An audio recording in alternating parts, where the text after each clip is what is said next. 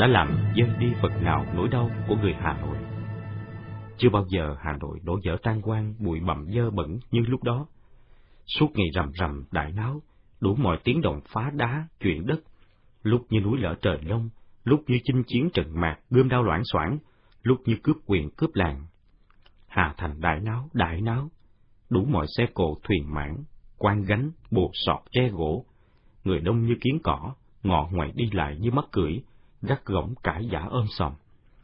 Phố xá đất đá ngập ngùa lỗn nhổn, người đi lại ghê chân, tránh né. Chợ búa không còn chỗ hợp, cửa hàng vắng hẳn khách mua, giá cả tăng dọc dọc. Nước sông Tô Lịch lấp hai đầu dần lên mấp mé cây cầu đông, láng vào phố hàng đường. Những hàng phố trũng hàng vải, hàng bát, sứ nước tràn vào nhà bì bà bì bõm trong bụng nước đục ngầu láp nháp. Nhiều người Hà Thành phải tạm lánh về quê cho khuất mắt rảnh tay. Tuy nhiên mọi người vẫn phải phục tài tổ chức điều hành công việc to lớn, cực kỳ phức tạp này của cô Tư Hồng. Nghe đâu ông chồng đã về Pháp, để lại một mình cô chèo chống. Cô phân định từng lô, từng khoảnh, trao cho một ông cai thực hiện đúng như ý của mình. khoản cho từng tốp nhân công một quảng, cố gắng đục cậy từng viên gạch đá ông còn nguyên hình.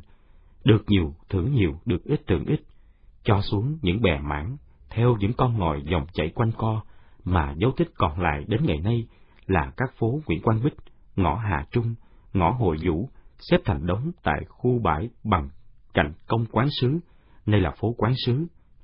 Để làm gì nhỉ? Để bà ấy dùng để xây nhà lầu chứ làm gì nữa? Gớm thật, bà này có gan làm giàu, tính toán ghê gớm quá nhỉ? Đất đá dùng từ tường thành cửa Bắc và nơi khác dùng để lắp sông Tô Lịch, lắp cửa sông Tô Lịch thông với sông Hồng trước, ngăn nước sông Hồng đổ vào, tức dồn nước thoát về phía chợ bưởi. Và cứ thế, bè mảng chở đất đá dùng lấp dần từ phía cửa sông trở về. Nước sông không kịp thoát lại dành vào hệ thống ngòi lạch hồ ao, sau lưng các phố hàng than, hàng khoai, hàng bạc, hàng ngang, hàng đào, thông vào hồ gươm, dồn xuống hồ hàng chui và các mặt đầm hồ lớn nhỏ khác. Dân oán trách con mụ mê tây, làm cho dân phải dùng nước bẩn ao hồ. Cô Tư phải sang sẻ một phần nhân công khơi ngòi lạch, dớt rác rưởi trên mặt nước. Qua số anh chị em nhân công này, người ta mới tìm ra nguyên nhân thắng thầu của cô Tư Hồng. Cũng khá đơn giản, cai thầu Tây, cai thầu khách. Nếu trúng thầu, tất phải thuê một số lượng lớn nhân công. Họ không có cội rễ trong dân ta, nên nhất thiết họ phải nhờ các ông cai đầu dài tuyển mộ, tức là phải chi một khoản tiền không nhỏ cho cai đầu dài. Nếu không đối đãi tử tế, công xá sòng phẳng, dân phu mà nổi loạn, lại có bàn tay của nghĩa sĩ Cần Dương dấn sâu vào, thì chưa biết chừng Hà Nội lại rơi vào tay họ. Tòa đốc lý hiểu vấn đề này lắm. Còn với cô Tư Hồng, cô đã nắm chắc được vấn đề, đã về quê nhà thăm dò loan báo thắng cuộc. Cô chỉ ới một tiếng là có ngay hàng ngàn nhân công trong quê và cả trong quyền nhà. Mùa màng gặt hái xong là lũ lượt lên Hà Nội nhận việc. Dù sao người mình với người mình vẫn hơn. Được cái là bà chủ cũng nhân hậu, ứng tiền trước khi đến. Đến đây làm được ăn no ba bữa, cấm các thầy cai không được chửi mắng đánh đập, làm tốt lại có tiền thưởng. Bà chủ là đàn bà sao mà giỏi thế? Xong việc bà ta phải giàu sụ hàng dạng đồng bạc trắng hoa xòe. Người đàn bà giàu nhất nước Nam mình đấy. Tuy nhiên trong dư luận dân chúng Hạ Thành, sĩ phu thức giả, công thương gia lúc đó có nhiều lời bàn luận, thân phận nữ nhi ngồi trên đống bạc kết xù đó, liệu có giữ được không? Con đường đồn thủy tràng thi cửa Nam đã xong thành đường trục chính từ Đông sang Tây. Đầu Đông sẽ được dựng lên tòa nhà hát thành phố, đầu Tây là dinh toàn quyền, khúc giữa cửa Nam sẽ là một vườn hoa nhỏ, đặt bức tượng một phụ nữ châu Âu, dương cao ngọn đuốc văn minh khai hóa, dân ta gọi là tượng bà đầm xòe. Phố hàng bông lờ, đầu nút nghèo của 36 phố phường Hà Nội, toàn nhà tranh dách đất, dách gỗ, bị tòa đốc lý thành phố, xuất giấy đuổi chủ nhà, lấy đất lập vườn hoa. Nghèo khó, làm ăn sinh sống lần hồi, nhiều gia đình nấn ná khất lần. Thế rồi một đêm trời khô gió mạnh, một góc phố bốc lửa cháy rực rực. Mọi người biết rõ kẻ chủ mưu là ai rồi, nhưng càng kiệt vốn liếng, không thể đi nơi khác, dựng tạm một cái lều, Vợ chồng con cái chen chúc ban đêm, ban ngày đi làm phu hồ, phu kéo xe tay.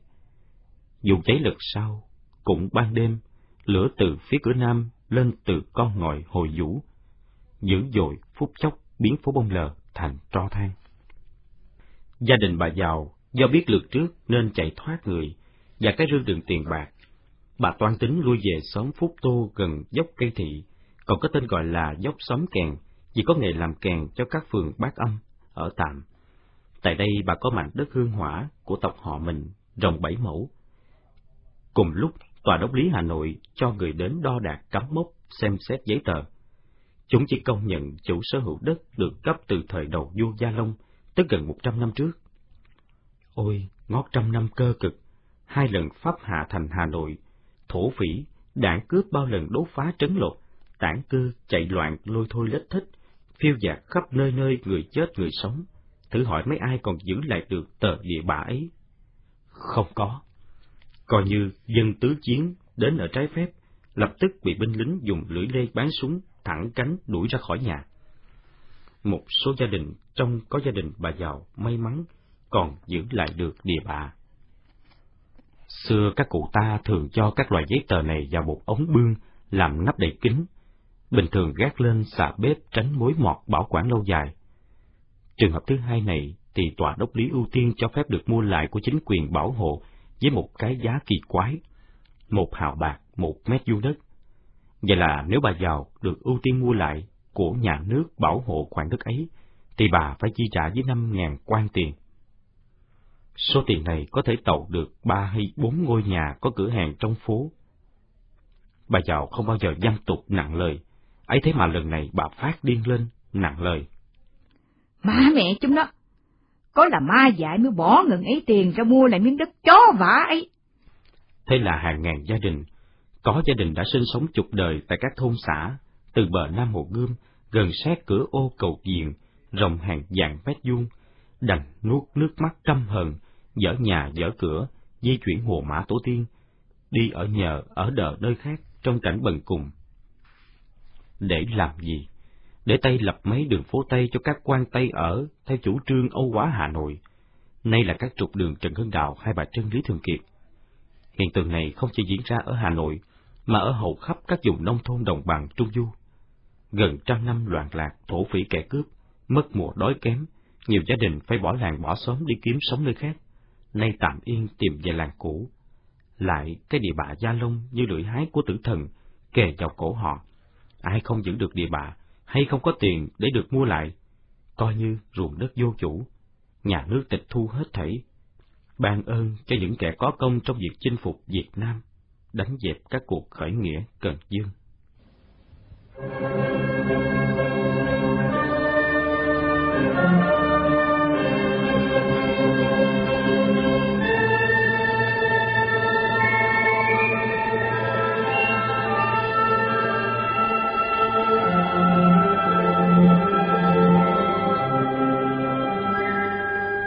Cái địa bà Gia Long chết tiệt ấy, như bà con Hà Thành thường ai oán, nhưng lại khiến cha con ông Phúc Lộc Đường phải tìm đến vợ chồng cô Tần.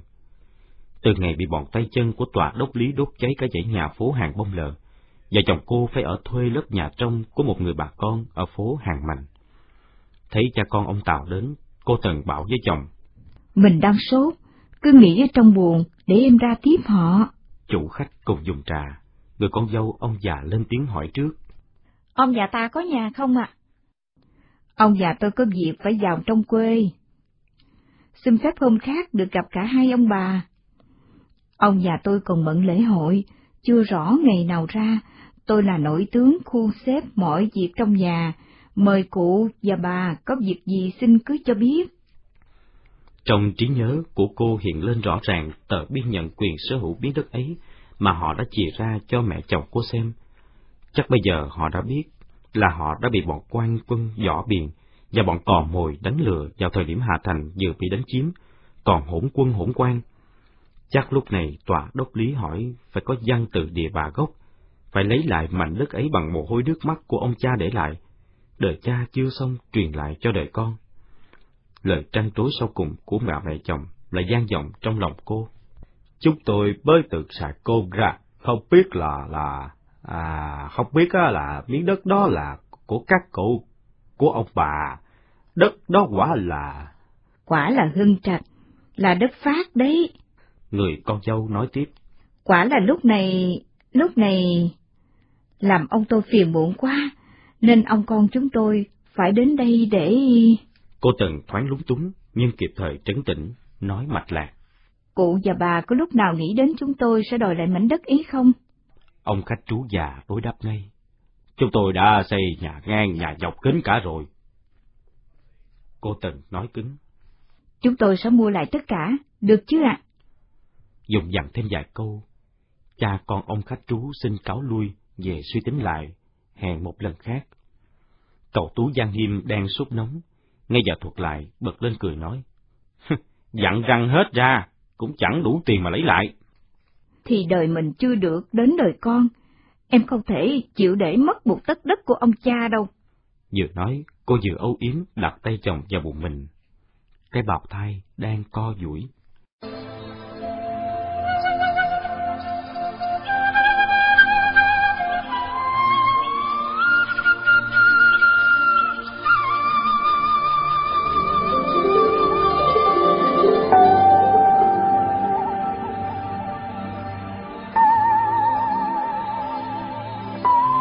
27 tháng Chạp năm Mậu Tý, vua Đồng Khánh băng hà.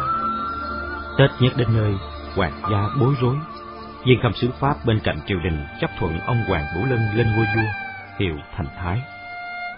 Nhà vua mới này rất trẻ, ông là con vua Dục Đức, người kế ngôi vua Từ Đức. Vua Từ Đức qua đời ngày 16 tháng 6 năm Quý Mùi, giữa lúc triều đình chia thành hai thế lực. Chủ chiến chống xâm lược Pháp đến cùng và thế lực chủ hòa. Vua Dục Đức lên ngôi chỉ vẻn vẹn được ba ngày thì bị phế truất và bị sát hại. Dư luận trong hoàng tộc tại Kinh Đô Quế không khỏi băn khoăn e ngại về việc ông Hoàng Vũ Lân lại ngồi lên ngai vàng. Ân oán ra sao đối với các thế lực đã sát hại cha ông, còn đối với bọn xâm lược thống trị Pháp? Người Bắc Hà, dân Hà Nội, oán trách vua Đồng Khánh đã bán đất, bán dân Hà Thành cho Pháp, hy vọng nhà vua mới có thể làm được những điều cho dân đỡ tủi nhục. Nhưng mặt trời thì xa lắc xa lơ, còn trước mắt người Hà Thành vẫn bị đảo điên trước cuồng quyền của thực dân Pháp. Gia đình bà giàu cùng ngàn vàng gia đình khác là những nạn nhân đầu tiên của quy hoạch xây dựng. Âu quá thành phố Hà Nội. Bỗng có tin, vua Thành Thái tuần du Bắc Hà. Ngài sẽ ra Hà Nội dự khánh thành cây cầu sắt qua sông Hồng, dài trên một ngàn mét, nhất dùng Diễn Đông, mang tên cầu Paul Dume. Náo nước bàn tán khác nhau, người thắng phục văn minh Đại Pháp hết lời ca tụng, cực kỳ đẹp, kiến trúc rất Pháp, hùng dĩ, hình con rồng chính khúc chầu về cố đô Thăng Long. Người Pháp văn minh lắm chứ, họ biết tôn trọng tín ngưỡng tôn thờ rồng thiên. Người tỏ vẻ sành sỏi hơn tán rồng, để thuyền bè cứ việc xuôi ngược trên sông, nên gầm cầu phải cao hơn nhiều. Họ giỏi là đã tính toán làm một con đường là là thoai thoải. Họ gọi là cầu dược từ góc đông nam thành cổ dọc bên trên đường phố hàng lược, hàng giấy, cao dần tới mặt cầu. Để tàu hỏa lên từ từ qua cầu sang Gia Lâm và đến nhiều tỉnh khác nữa. Họ xây khu chợ mới, chợ Đồng Xuân hiện giờ, sát gầm cầu. Chợ Đông Thành cũ của ta dồn về chợ mới này cũng là phải. Họ xây luôn ở đầu cầu một nhà ga. Ga xếp đầu cầu hiện giờ. Bà con ở mấy tỉnh Bắc Ninh, Bắc Giang đem vật phẩm, gà heo, rau quả xuống ga đầu cầu, đưa vào chợ mới bán rất thuận tiện. Họ tính toán giỏi lắm. Cậu Tú Giang Nghiêm, thầy khóa trượt giang, ông cử Lương Văn Can, cử nhân Võ Thạch, ông cử Lọ Sủ và nhiều người khác, đều một vài lần ghé qua công trường làm cầu xem xét. Pháp một phu xây móng cầu dưới lòng sông, toàn những người khỏe mạnh dạn dở chắc nịch. Họ chui vào một cái gì đó bằng sắt, hình quả chuông rất to. Hình bóng họ mất hút khi nắp chuông đầy lại, và từ từ chìm dần xuống dòng nước mênh mang sâu thẳm. Mọi người trên bờ thấy tim mình thoát lại, lòng dạ cồn cào bức rứt. Những người từ âm ti địa ngục đỡ tay nhau bước ra ngã nghiêng lão đảo. Mấy ai còn đi đứng được có người nằm giật ngay xuống những chiếc xà lan đưa đón họ. Và không một lần nào không già xác chết được lôi ra.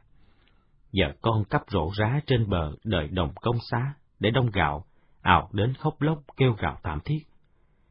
Chẳng thế mà lúc đầu tay trả sáu hào, dần dần tăng gấp đôi, gấp ba, gấp bốn, rồi gấp năm gấp bảy, tức ba đồng rưỡi, chỉ kém có năm hào lương một viên chức chạy giấy làm tại công sở Pháp lúc đó. Cậu Tú gia nghiêm nghẹn ngào thốt lên. Kỹ xảo phương Tây có hơn ta thật, việc tàn nhẫn quá, chúng có tính mạng dân mình như bèo bọt. Cậu đã làm xong, hao hao hình con rồng chín khúc. Người Hà Nội đến xem khá đông, họ liên tưởng tới những cây cầu ngắn cuôn cuộn bằng gỗ của ta. Cậu Tú gia nghiêm, thầy khóa Trường Giang cũng có mặt. Bên cạnh họ là mấy trí giả đang bàn tán. Một người nói khẳng định. Xét cho cùng là công sức của dân ta, nó chỉ có một dúm tên mà thôi. Người thứ hai nói. Nhưng đâu có cái đầu, còn mình chỉ tay chân, bộ não điều khiển tước chi. Một người khác lên giọng. Em họ tôi là Nguyễn Văn Khôi, đang làm với mấy thằng cây tây. Lúc đầu ông ta chỉ được làm những việc lặt vặt vụ cho nó. Ông coi biết ít nhiều tiếng Pháp, nói, nó hiểu, nó nói mình cũng hiểu. Ông ta rất thông minh, cứ nhìn nó làm mà học và hỏi. Hiện nay ông đã thành cai thực thụ, vì có lần ông cãi nhau với thằng cai Pháp, thằng ship Tây đến nghe hai bên trình bày. Nó thấy ông Khôi đúng, đề bạc lên làm cây chính, lương từ sáu đồng lên luôn mười hai đồng. Người thứ hai cãi lại, Ờ, mới chỉ được một cái đầu của ông ta, so thế nào được bằng cái đầu của thằng sếp cao cấp tổng quản của nó? Cậu Tú Gia Nghiêm ngứa ngáy liền tham gia. Bảo nó là cái đầu, còn dân mình chỉ là tay chân để nó sai bảo. có lý đó. Nhưng mà tôi nghĩ, phải là cái đầu có đức, có nhân. Chứ cái đầu mà coi mạng người như cỏ rác thì không đáng gọi là đầu bộ não. Người thứ hai định cãi lại, thì mấy người bạn đã kéo tay đi. Đang hăng tranh cãi, cậu Tú không dội về nhà, mà cùng với thầy khóa tạt tới phố lò sủ. Không ngờ tại đây đang đông khách, toàn những bộ mặt đạo mạo thâm thúy. Cậu Tú nhận ra ông nghè xã dân cảnh Phú Hoài Đức, bạn đồng môn với cha cậu. Con trai ông ta cũng lại là bạn đồng khoa, cùng độ tú tài. Anh em thường gọi là đàm tú đầm, rồi đàm tú. Ông cử nhân Lương Văn Can cũng có mặt. Cử nhân Lương Văn Can hơn cậu Tú Gia Nghiêm chục tuổi, vì hiểu nhau nên thân thiết. Không khí trầm trầm, nhưng nét mặt băng khoăn. Ông cử nhân lò sủ, đang dở câu chuyện. Được xa cầu cống quả xa tàu thủy trên sông được thiết kế mở rộng. Cốt để chúng mang được nhiều quân, nhiều súng đánh dẹp nghĩa binh Cần Dương của ta ở khắp nơi, miền xuôi và cả miền nước. Cử nhân giáo thụ Từ Sơn nói lời. Sau việc Đức Hàm Nghi bị tên Trư Quan Ngọc phản bội, dân Pháp đều bắt được Đức Ngài, đi sang tận Phi Châu, lãnh tụ Cần Dương vẫn là quan thân thần Tôn Thất Thuyết. Cụ Thuyết sang Tàu mua được cái súng đạn về đánh chiếm được lục khu ở Cao Bằng. Nó tấn công lấy lại được. Nghĩa quân tan dở. Ha, chẳng rõ lúc này cụ Tôn ở đâu. Ông nghe dân canh giọng rầu rầu. Chúng ta thiêu hẳn một bản doanh trung quân, một căn cứ vững chắc, tiến khả dĩ công, thoát khả dĩ thủ, thống lĩnh tối cao mọi chiến trường. Cứ đơn thương độc mã chống chọi với giặc, ý chí quyết chiến có thừa, nhưng võ khí lại quá kém. Trầm lắng lát sau, cử nhân lò sụ cất tiếng. Đang buộc giao cho giới sĩ phu khoa bản chúng ta, có những kẻ phản lại đất nước vua tôi, làm tay sai cho giặc. Bày mưu lập kế chia rẽ kinh mường ở Hòa Bình, Sơn Tây, Hưng Hóa, làm tan rã cánh quân của cụ đốc ngữ. Có tiếng của ông cử nhân xã đầy mổ Hà Đông. Trầm phản vội, ở ngoài ta là tên Hoàng Cao, còn ở miền Trung là tên Nguyễn Thân. Gớm chưa? Tên Hoàng Cao này dám biên thư vũ hàng cụ đình nguyên tiến sĩ Phan Đình Phùng. Cụ Phúc đáp nhẹ nhàng, nhưng rất sâu cây, chửi cho nó một mẹ đáng trời. Cũng chính tên này đã giúp Pháp đánh bại cụ Đốc Tích ở bãi sậy Hải Dương năm kỷ sử trước đây nè. Ông cứ lò sụ với nằm ngồi nói tiếp. Tôi chỉ tiếc cho các ông đội nhân, lãnh giám, lãnh thiết, tra hàng nhận quân lính và súng đạn của nó tới bốn năm trăm người. Quay súng lại đánh chúng nó, khiến giặc quán sợ phải truy đuổi các ông đến cùng. Chúc bắt được các ông đem về Hà Nội xử bắn trên bãi đất trống phía đông hồ Hoàng Kiếm, cốt để uy hiếp dân ta. Nhiều người dân Hà Thành nghe tin không cầm được nước mắt. Yên lặng, nhiều tiếng thở dài, nhiều tiếng hút thuốc lào kêu rong róc. Có tiếng cử nhân làng đại mổ Hà Đông. Có lẽ lúc này chỉ còn lại hai cánh quân khởi nghĩa của cụ Đề Thám ở Nhã Nam Yên Thế và của cụ Phan Đình Phùng ở Hương Khê Hà Tĩnh, dơ vào thế núi rừng hiểm trở và lộc dân ủng hộ là còn đáng kể. Cũng như ở miền núi Tây Bắc, đồng bào thổ Thái Mán, có lãnh tụ Sơn A, biết tận dụng địa thế và dân chúng. Ông tiến sĩ dân canh xen vào ngay. Nhân hòa địa lợi, nhưng mà còn thiên thời. Lại trầm lắng lát lâu. Cậu tu gia nghiêm ngồi đó, nhưng trong trí lại hiện lên cảnh núi rừng trùng điệp. Những ngày anh bạn tù dẫn đường cậu tìm chỗ Giang Minh. Người em cậu bị xử bắn. Dọc đường qua lời kể, cậu mới rõ Giang Minh tuy còn non nớt, nhưng cũng mưu mẹo lắm. Cậu thê hút lúc đó, giống như những chiếc cầu ao thông thường, nhưng bề ngang rộng ba người đi song hành được. Mặt cầu ghép dáng gỗ, có lan can tay dịnh. Giang Minh đã tích trữ một vị dẻ lau cặn dầu. Chắc lúc hành sự, Giang Minh phải bí mật tưới thêm dầu vào ướt đẫm, nhét dẻ vào những khe dáng. Lấy lửa đâu để đốt? Cha nghiêm hỏi. Tôi cũng hỏi chú ấy như thế. Người bạn tù đáp. Chú ấy nói là phải găm một bị than củi. Tối đó phải nhờ mấy bà ngồi dưới hè quạt ngô nướng để than bén lửa hồng đỏ lên. Chú ta đến cho vào một nồi đất. Hai tay hai bị giả dầu, và nồi đất đừng than hồng. Chú bé chọn một đêm đông rét buốt gió mạnh. Bọn lính Tây ban ngày đứng gác cổng ngoài chân tháp bút. Cổng trong cũng có lính gác. Chắc chú đã phải thăm dò trước, biết được ban đêm, nhất là đêm đông lạnh giá, chúng nó chui hết vào đền, đóng cửa kín lại, yên trí giấc hồng. Chu Nhất dễ vào các khe gián, gấp than hồng phủ suốt lượt. Gió mạnh, than hồng càng đỏ bén lửa vào dễ dầu. Cùng lúc lửa bùng lên, gió càng mạnh, lửa càng bốc cao dữ dội.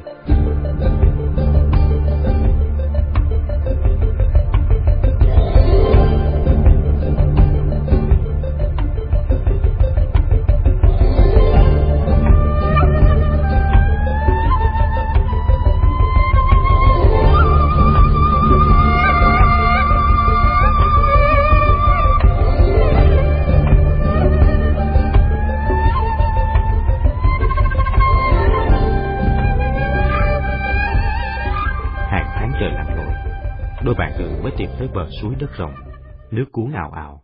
Tìm vào những bản nhỏ lơ thơ dài nóc nhà hỏi thăm, có ai dắt được xác Giang Minh lên chôn cất ở đâu? Hết bản nọ đến bản kia dọc xuôi dòng suối, cách nhau nửa ngày đường, chẳng thấy tâm hơi nào. Cậu Tú Gia Nghiêm và người bạn tù đành phải lấy một quả bầu khô, đẽo dài cành gỗ thơm, giả làm mình mẩy tay chân, thắp hương khấn khứa hồi lâu, rồi lấy mấy mảnh vải trắng mang sẵn theo, với buộc chặt cho vào bị, chuẩn bị xuôi về nhà. Không ngờ đến lúc này lại diễn ra cảnh chia ly. Người bạn tù xúc động nói, Tôi dẫn anh lên đây, cốt để thỏa dông linh người đã khuất. Nay mọi việc đã xong, tuy chưa đạt mong mỏi của gia đình, nhất là mẹ của anh á, đành lòng vậy. Thôi bây giờ tôi xin phép, tôi phải đi. Gia Nghiêm vừa cướp lời. Đi đâu? Anh định đi đâu bây giờ? Tôi cũng là nho sinh, trúng khảo ở tỉnh. Lẽ ra có thể liều chỏng đến tràng thi Thăng Long đó. Nhưng giặc Pháp lại đến, hạ thành Hà Nội năm nhâm ngọ, rồi hòa ước trong giáp thân. Bị bắt khổ sai, nên mới có dịp làm bạn tù với chú Văn Minh. Lúc này anh còn yếu, lại đi tập tỉnh nữa. Tập tỉnh sơ qua thôi, còn chạy khỏe, leo núi được mà. Với lại tôi là tay thiện xạ, như tiểu lý, quán qua chinh bắn súng quả mai. Súng kiếp bách phát bách trúng. tôi còn giết được nhiều giặc lấy lại gian sơn đất nước mà. Anh cho tôi đi theo với. Suy nghĩ giây lát, người bạn tù nói. Quả thực, lúc mới làm quen với anh, tôi đã có ý định rủ anh đó. Nhưng xét đi xét lại, gia đình lúc này chỉ có một mình anh nối dõi tông đường. Anh lại còn một mẹ. Mẹ cho anh lên đây tìm được hài cốt của chú em mang về cho mẹ, tán tại quê cha đất tổ. Nay, chỉ có hài cốt giả, chắc mẹ vẫn đau buồn lắm. Anh lại không về, gia đình chỉ họ mất đi cái cái cột trụ chính. Tội tình là mẹ anh không sống nổi đâu. Thôi, tôi thành thực khuyên anh, anh nên quay về, anh phải về. Nén được cảm xúc, người bạn tù nói rành rọt hơn. Tôi đã nghĩ kỹ, cầm súng đánh lại thằng Tây lúc này, có thể dí như là lấy trứng trọi đá. Nhưng mà, nhưng chẳng còn cách nào khác. Chết còn được tiếng thơm. Phải nâng cao dân trí, thức tỉnh dân chúng. Tiếng nói giật giọng như đinh đóng cột của cử nhân Lương Văn Can đã cắt dòng hồi tưởng của Gia Nghiêm. Cậu nhập lòng ngay câu nói đó của cử nhân Lương Văn Can, mà từ lâu cậu đã coi như người anh cả của mình. Xuất hiện nghề kinh doanh mới, nghề cho thuê đòn đám ma và cho thuê phòng bát âm kèn trống, từ sau ngày Hà Nội là nhường địa. Trước đó không lâu, khi còn cơ cấu tổ chức hành chính phố phường, thì việc lo liệu ma chay cho người chết trong phường đều do hội đồng kỳ mục lo liệu. Phường nào thuở đó cũng có bộ đòn khiên, và lá cờ phướng và tổ kèn trống nghiệp dư. Do đó giàu sang hay nghèo khó thì cũng bộ đòn, cờ phướng và tổ trống kèn ấy, chỉ phân biệt được qua số lượng người đi đưa, giai tầng xã hội nào. Còn lúc này, thì sự phân biệt giữa người sang kẻ khó rất rõ ràng qua những đám ma. Những chủ cho thuê đòn đám ma cho đội kèn trống bát âm, lúc đầu tập trung ở đoạn phố Bà Triệu, ngày nay nên thành tên phố Hàng Đòn. Còn chủ cho thuê kèn trống bát âm thì vẫn trú ngụ tại dốc hàng kèn cây thị, nay là đoạn phố Trần Quốc Toản, giáp với trường học Quang Trung. Tây bắt đầu cướp đất đuổi dân từ bờ Nam Hồ Gươm trở xuống. Hơn nữa người chết trong nội thành ngày một nhiều, nên chủ cho thuê đoàn đám ma và phường kèn trống Bắc Âm đều dọn lên phố Hàng Lược, gần trung tâm thành phố, để người đến hỏi thuê được thuận tiện hơn. Bà giàu mất trong nỗi đau chay dứt mất xác con, mất đất, mất nhà của ông cha để lại. Đám tang của bà đơn giản, bộ đòn khiên lá cờ phướng, đến cầu giấy, Linh Cửu được đưa xuống thuyền xuôi dòng Tô Lịch, về quê chồng ở làng Hạ Thái, huyện Thanh Trì, tỉnh Hà Đông lúc đó. Những người đi đưa đám thì rất đông, đủ mọi tầng lớp dân Hà Nội, trong đó có cô Tư Hồng. Gánh nặng gia đình từ đó đè triệu lên vai cô Tần, bụng mang dạ chữa, người chồng nho sĩ sau chuyến đi rừng mang về chứng bệnh sốt rét, ngã nước xanh xao vàng giọt, tóc trên đầu rụng quá nữa. Mỗi ngày một cơn, hai tấm chăn bông đắp lên người mà vẫn run cầm cập, run cả giường chiếu. Nhà cửa phố bông lợ bị tay đốt mất rồi, vốn liếng gom góp lại chẳng đáng kể. Cô Tư Hồng cho người mang đến giúp một món tiền khá lớn. Cô Tần không thể từ chối, chỉ nhận khoản tiền nhỏ, vì lẽ cô không muốn chịu ơn ai, nhất là với người giàu sang, cô cũng khước từ sự giúp đỡ mang tính trả ơn của chủ xưởng dệt tính xương. Cô đành tạm gác lại ý chí nối nghiệp công thương lớn của dòng họ, xin vào làm thợ xe chỉ xưởng dệt tính xương. Tính xương cũng là dòng họ công thương gia nội ở Thăng Long Hà Nội, và cũng mất gần hết cơ nghiệp trong việc Tây Hạ thành Hà Nội lần thứ hai. Nhưng lúc Pháp tung thổ phỉ cờ vàng để cướp phá các quyền tỉnh lân cận để lùa dân hồi cư, bà Tấn Sương đã mua lại khá nhiều khung cưỡi ở tỉnh Hà Đông cho xuống thuyền theo đường sông Nhuệ, dọc sông Tô Lịch tới Hà Nội. Nhiều cô thợ giờ tình nguyện theo bà ra Hà Nội lập xưởng. Xưởng dệt tính xương được đặt trên một mặt bằng sau phố hàng gạo. Giữa lúc loạn lạc tạm yên, nên mặt hàng giải khổ nhỏ của xưởng tính xương kịp thời giải quyết được nạn khan hiếm giải mặt của Hà Nội, còn hỗn quân, hỗn quan lúc đó.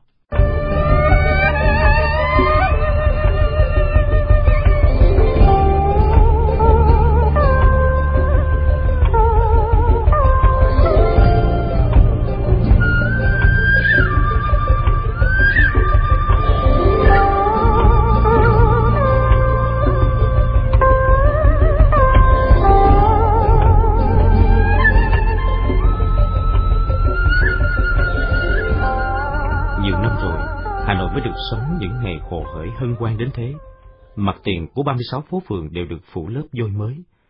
Cửa giả lau chùi, Dưới hè lòng đường sạch sẽ thông thoáng, người người quần áo mới, người từ các tỉnh xa, cơm đùm, cơm nắm kéo về Hà Nội.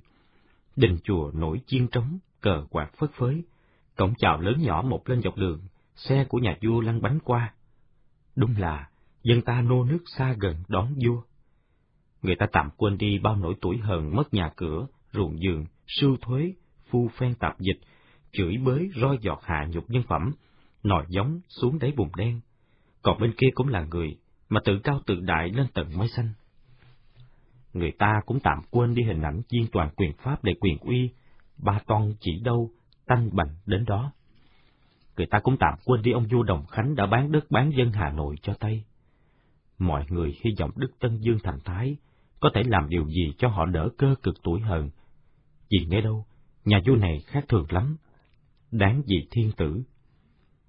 Cậu bé Nguyễn Chân Phương hôm đó được thắng bộ áo quần mới, theo mẹ là bà Tần, len lỏi trong dòng người đông như kiến cỏ đi đón vua tại quảng trường chân cầu Đu Nghe, sát bờ sông Hồng. Đập vào mắt cậu là chiếc cổng chào lớn ba cửa tam quan, bên trên là dòng lâu mái cong với hai con rồng chầu mặt nguyệt. Nhưng lại phất phới lá cờ thực dân xanh trắng đỏ, bên cạnh là lá cờ ngũ hành nền vàng quen thuộc với cậu. Cậu cũng bị choáng ngợp trước những khối binh lính Pháp lẫn lộn da trắng da đen, da nâu, lưỡi lê đầu súng sáng quắc. Những vỏ quan lon vàng, lon bạc lóng lánh. Cậu phải đâm chiêu, ngắm nhìn một khối binh người Nam ta, nón chóp hẹp dành trên đầu, quân phục màu xanh, thắt lưng da to trước bụng.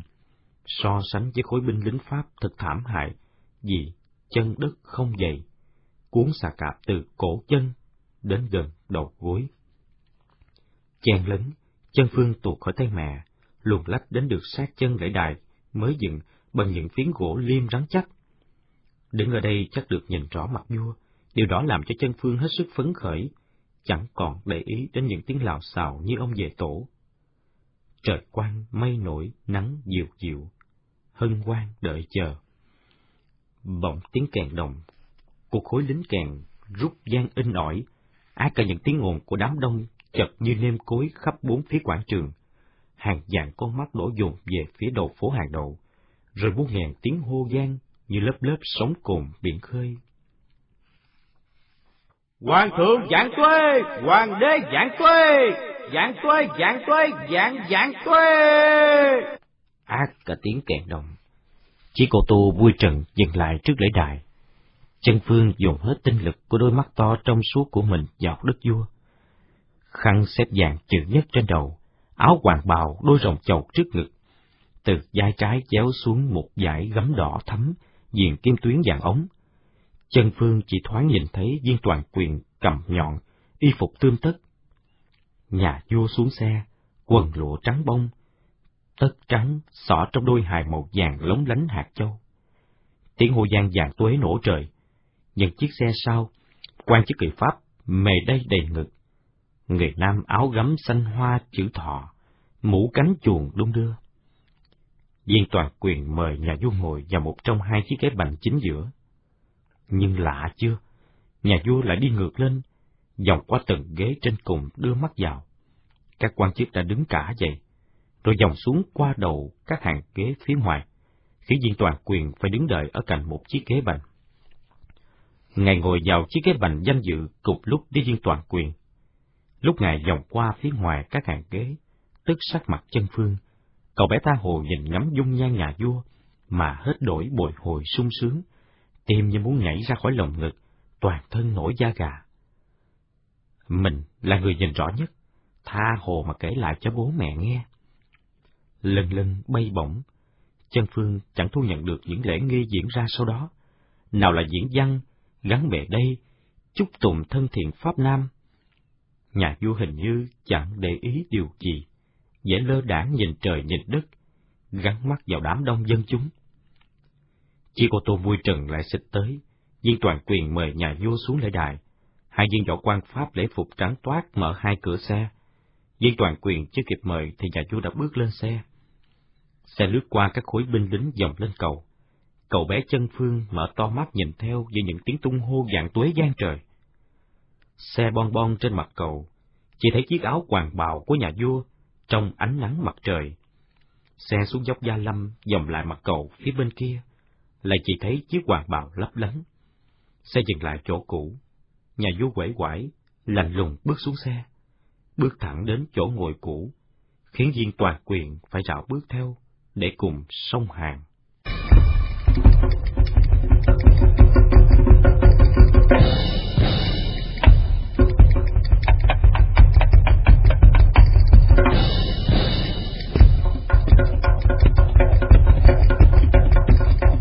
Nghe phong thanh cửa hiệu Phúc Lộc Đường dung tiền chạy chọt viên đốc lý Hà Nội nhằm được công nhận quyền sở hữu đất và nhà ở phố hàng đường. Ông Tú giận yếu mệt, về quê tỉnh dưỡng, bà lo đối phó một mình. Hôm ông Tú trở lại Hà Nội, bà Tú thủ thỉ nói với chồng. Em đã thư chuyện với cụ cử lò sủ, cụ bảo nếu cần thì cụ sẽ nói với quan kinh lược Bắc Kỳ. Ông Tú cắt ngang dòng bực tức. Nhà lập cái việc ấy, chẳng nói với tôi gì cả. Cái lão kinh lược họ hoàng ấy làm việc cho Pháp, bị nhiều người khinh rẻ. Hắn đã muốn lôi kéo giới sĩ phu khoa bản, công thương gia nội với dòng họ ta. Bà vợ ngượng nghịu, nhặt miếng trầu trong ráp bỏ vào miệng, còn ông Tú cũng là một điếu thuốc lào rong róc. Tôi nghĩ của đau con sót. Ông Tú nói tiếp to giọng. Tôi luôn nhớ đến lời răng của các cụ nhà ta. Ăn lộc của vua của quan, con ngày hốc đó. Các cụ nhà ta xưa giao du rộng, chén thù chén tạc cả với các vị thượng thư, tham tri tri huyện tri phủ, nhưng phải là những vị quan thanh liêm, chính trực, đâu có chơi bời với bọn tham quan ô lại, đục khoét dân với lão quan này. Lúc này bà Tần đã tàu được ngôi nhà trung bình ở phố Hàng Cân, mở cửa hàng buôn bán đường mật và hai mặt hàng truyền thống của dòng họ là chè mạng Hà Giang và thuốc lào tiên lãng mà bà đã khơi luồn được. Bà vẫn đinh ninh với lời dạy của người xưa. Đại phú do thiên, tiểu phú do cần. Giàu lớn do trời, giàu nhỏ vừa do cần kiệm, làm giàu theo cung cách, năng nhạc chặt bị, kiến tha lâu đầy tổ. Gánh nặng gia đình một chồng bốn con, hai người vú em giúp việc trong cơ chế thị trường cạnh tranh, đè triểu lên hai vai bà. Ông chồng Đỗ Tú Tài đầu bản không chịu đi thi nữa. Bà vợ dỗi yêu, nói. Nhà thì lúc nào cũng nghĩ thời buổi Tây Tàu, nghĩ lắm mệt người. Vua Thành Thái dự khánh thành cầu Lume xong, đã lui về kinh, nhưng dư âm về nhà vua còn động lại lâu trong tâm trí dân Bắc Hà, nhất là trong giới sĩ phu thức giả. Cửa hiệu An Dinh của bà Tần ở phố Hàng Cân thường xuyên có bàn văn đến đàm luận. Nhà vua này quý tướng lắm. Ông cử nhân phố Hàng giấy đến chơi nhà, nói cặp mắt dưới mắt long thần sáng quắc. Ông Tú họ đàm ngập ngừng nói. Người ta bảo nhà vua khùng khùng, có lúc như hơi điên, thật hay giả thì tôi không rõ. Nhưng buổi lễ khánh thành hôm đó, rõ ràng là nhà vua coi bộ là đi nghi lễ.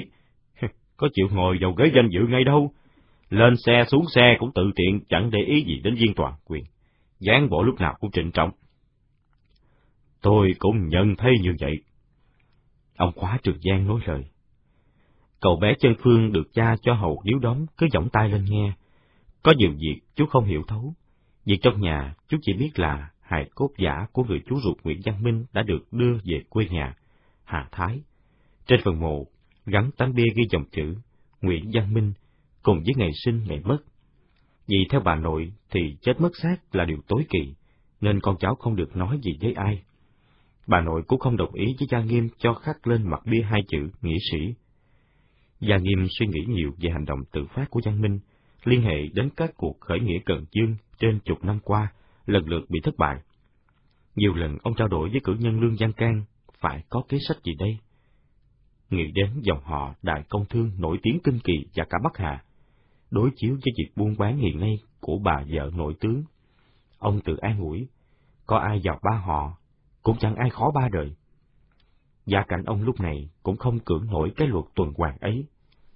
Ông tập trung vào việc nuôi dạy các con, hy vọng vào lớp con cháu kế cận sẽ làm nên việc lớn. Đứa con lớn của ông là Nguyễn Chân Phương. Ông đặt cái tên ấy cho con bằng cả tấm lòng hoài niệm về một bề dày truyền thống đạo đức nhân cách của các bậc tiền nhân trong dòng họ, trong mọi mối quan hệ xã hội. Luôn luôn được người đời kính trọng.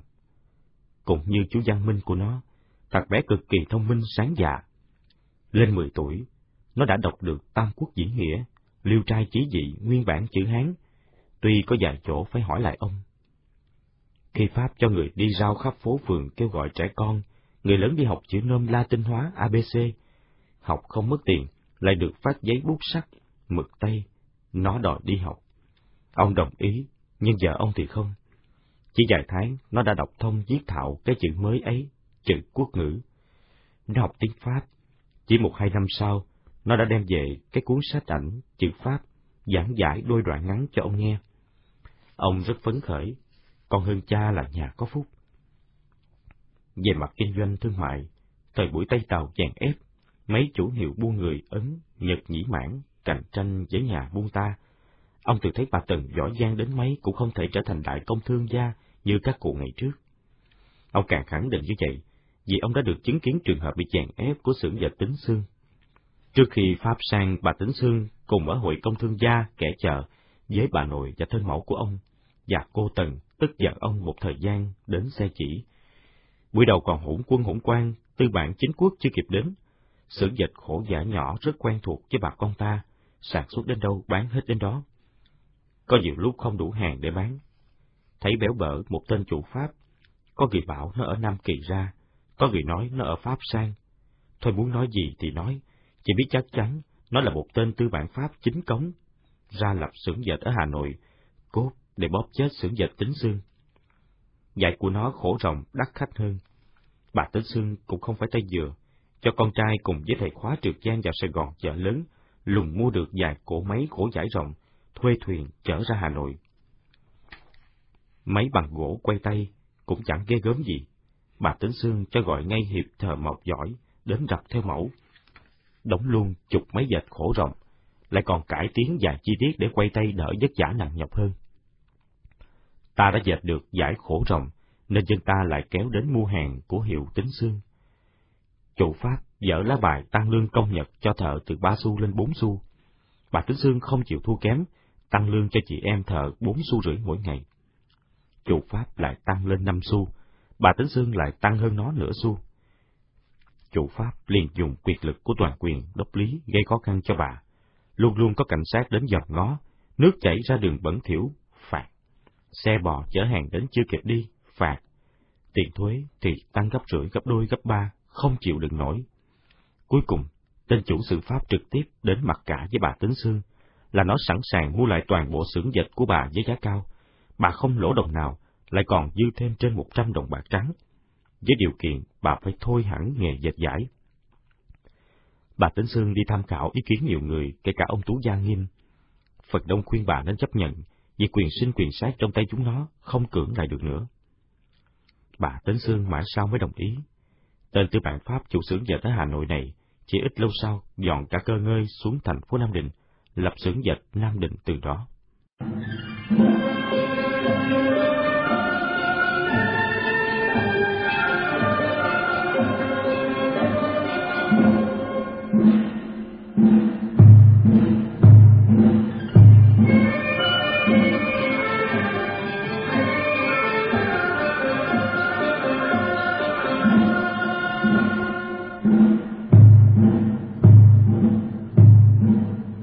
Ông Tú ơi, ra nếm thử cho tôi mấy bộ thuốc lào chơi. Nghe tiếng gọi của bà ở ngoài cửa hàng, Gia Nghiêm thoáng nhau mày cười xòa chạy ra. Ông này có biệt tài ném điếu thuốc, phân biệt được loại nào ngon nhất, ngon hay trung bình. Ông Đàm Tú cười nói, nên thuốc lào hiệu An Vinh hàng cân này rất được tín nhiệm đắt khách. Chú bé Trần Phương đang thú nghe chuyện của người lớn về vua Thành Thái, hơi chân hững dây lát, rồi chú lại bắt vào chuyện ngay. Thưa các ông các bác, hôm đó cháu đứng sau lễ đài. Có lẽ thằng đội xếp tay thấy cháu bé nên nó không có đuổi. Cháu nhìn rất rõ mặt vua. Như các ông các bác đã nói, đúng là đôi mắt vua sáng quắc như mắt long thần à. Tiếng cười rộ lên vui vẻ. Cháu còn nhìn thấy rõ cái gì nữa? Cử nhân hàng giấy hỏi. Dạ, có hai ông luôn đi sát vua, một ông mặc quần áo Tây, nói tiếng Tây với viên toàn quyền, rồi quay lại nói với vua. Cháu đoán ông ta là ông thông ngôn, cho cả hai bên luôn. Còn cái ông thứ hai hay đi cạnh vua, mặc áo gấm lam, mũ cánh chuồng, cứ cầu cậu nhìn vua. Gớm, ông ta không chịu xỉa răng hay sao á, mà hai hàm răng ông á, đầy bựa, bẩn quá, cháu nhìn rõ lắm ạ. Người lớn cùng cất tiếng cười nói. hay, hay, hay lắm, trẻ nhỏ có cái nhìn của trẻ nhỏ, cũng hay. Ông Tú Gia Nghiêm xong nhiệm vụ ném thuốc lào quay vào đến bầu cửa dừng lại nghe. Tự nhiên nảy trong đầu ông về đứa con trai. Sau này nó có thể thành ký giả báo chí. Ông cử nhân lọt sụ đến sau lưng lúc nào cũng không biết. Thêm người câu chuyện càng rơm rã tôi vừa được hầu chuyện vị đại khoa trợ thủ đắc lực cho quan tổng tài quốc sử viện cao xuân dục từ kinh đô ra cho biết là hoàng thượng tuần du bắc hà về rất buồn lòng Dọc đường chỗ nào cũng thấy dân tình đói khổ, làng sớm tiêu điều. Người kéo cày thấy trâu. Tới cố đô Thăng Long, nhất là lúc này ngồi trên xe bon bon trên cầu sông Cái, càng thấy tan thương biến đổi. Giang hiến lạc hồng bị xóa nhòa, sắt thép đè nặng lên thân phận một người dân dông quốc. Ngậm ngùi giấy lát, cử nhân lò sủ, móc túi ngực lấy ra một tờ giấy hoa tiên, nâng hai tay kính cẩn giái giọng ba lần, ông nói tiếp. Hoàng thư làm bài thơ nhan đệ Thăng Long Thành, gói ghém tâm can buộc đau trước cảnh tình đất nước. Ông trong bài thơ cho thầy khóa trực gian tốt giọng đọc mọi người nghe. Kỷ độ tan thương kỷ độ kinh, nhất phiên hồi thủ nhất phiên tình, ngưu hồ dĩ biến tam triều cuộc, hổ động không dư bách chiến thành, nùng lính phụ dân kim cổ sắc, nhĩ hà lưu thủy khóc ca thanh. Cầm hồ đoạt sáu nhân hà tại thùy dị gian sang tẩy bất bình. Nén lặng thời gian như ngừng trôi không gian như ngưng động. Nhiều người lấy khăn lau nước mắt không kìm nổi cậu bé chân phương òa lên nức nở. Cháu hiểu ý tứ bài thơ à? Ông cử nhân hàng giấy hỏi. Thưa cháu có hiểu à? Vậy cháu có dịch được không? Ông Tú Gia nghiêm nhìn con hồi hộp. Thưa, dạ thưa, nếu các ông các bác cho phép, cháu xin dịch thử xem sao ạ. Mọi người hân hoan gật đầu cười khích lệ. Thầy Quách Trường Giang trao bài thơ cho chân Phương nói, không việc gì phải vội vã, cháu cứ đọc suy ngẫm cho kỹ nghe. Câu chuyện lại được tiếp tục với các bậc cha chú. Ông cử nhân lò sủ nói, Quy hoàng quốc sư diện, cậu tiết lộ với tôi một điều cơ mật về việc lên ngôi của đức vua thành thái. Mà con mắt đổ dồn vào ông lò sủ. Tết kỹ sử đến nơi rồi. Thì ngày 27 tháng chạp mẫu tý, vô độc khánh mất, hoàng tộc vô cùng bối rối, mất Tết như chơi. Có tiếng cười hà hà của cử nhân Lương Văn Can, tiếp đến từ bình của ông. Mất Tết còn bối rối bằng mất một dịp ăn đẩy bổng lộc. Đời nào chẳng vậy. Cứ mỗi lần Tết đến xuân sang là tất tất quan lớn quan bé đến chúc thọ vua, mẹ vua, vợ vua, thái tử, hoàng thân trường thọ vô cương, là nhất thiết phải kèm theo dài ba đỉnh vàng tráp bạc. Họ bối rối, chính là ở chỗ đó đó. Nhiều tiếng cười rộ kèm theo những tiếng đúng, đúng là vậy. Đúng, đúng là vậy. Chịu thầy cử can quá, đoán trúng tim đen của họ. Có tiếng của ông cử nhân giáo thụ phủ Từ Sơn. Nhà vua rất quý tướng, mắt như long thần, đáng gì thiên tử. Nghe nói lúc lựa chọn ngôi kế vị có mặt viên khâm sứ Pháp. Ông cử lò sủ gật gật đầu, nhưng ông vẫn dây gión thuốc lào cho vào nỏ điếu, chăm đóng từ từ rít trong rốc, nuốt khói, rít tiếp rất sâu, khiến hai má của ông hõm kiệt lại, từ từ nhả khói lên cao khiến mọi người nóng ruột đọc đuôi quan quốc sử viện thuật lại thì là thế này. Hoàng tộc nhiều dĩ không muốn ngài Bủ Lân, tức là vua thành thái kế ngôi. Có thể vì e ngại ngài là con trai thứ bảy của vua Dục Đức. Mà như mọi người đều biết, vua Dục Đức có một hai khuyết tật, nên mới ngồi lên ngai vàng giảng vẹn được ba ngày, đã bị truất ngôi vua, rồi bị sát hại. Có người nói nhà vua bị bỏ đói đến chết, Khổ nỗi lại Tết nhất đến nơi rồi, rối tinh rối mù cả lên. Lại nữa cả hoàng tộc không ai biết tiếng Tây, để bẩm cao chỉ là viên khâm sứ Pháp. Mà viên này cũng biết đặt tiếng ta, nói gì nó có hiểu đâu. Thành ra mọi ý kiến đều phải qua một ông thông ngôn, quê ở Nam Kỳ. Ông này được đưa sang Pháp học tiếng Tây rất giỏi, sau đó về làm thông ngôn với hoàng tộc với lại viên khâm sứ. Ông ta tên là Diệp Văn Cương thì phải. Ông ta nói những gì với khâm sứ, hoàng tộc nghe như dịch nghe sấm. Chắc ông này phải nói tốt cho hoàng thân Bủ Lân. Cuối cùng khâm sứ gật đầu, chấp thuận hoàng thân Bủ Lân kế ngôi vua Đồng Khánh. Cả hoàng tộc ngã ngửa người ra. Thở phào nhẹ nhõm, có tiếng nói đanh giọng mà chua chát của cử nhân hàng giấy. Hòa đo bơi thay cái triều đình, còn ra cái gì nữa? Buồn nhìn, buồn nhìn, nhục, nhục quá rồi. Vừa hay bài dịch thăng long thành của chú bé chân phương đã xua tan nỗi hậm hực cay đắng trong lòng ông cử hàng giấy và mọi người.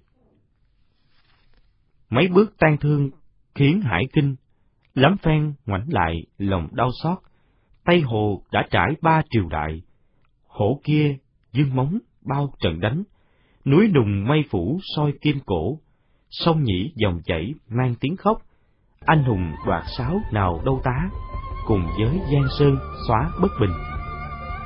Ông Tú và Hiềm có chữ vẻ thản nhiên, nhưng bên trong sung sướng và hồi hộp. Được, được đó, bằng ấy tuổi đầu dịch sát nghĩa như vậy là khá lắm. Người cha ở đồ cười phấn khởi.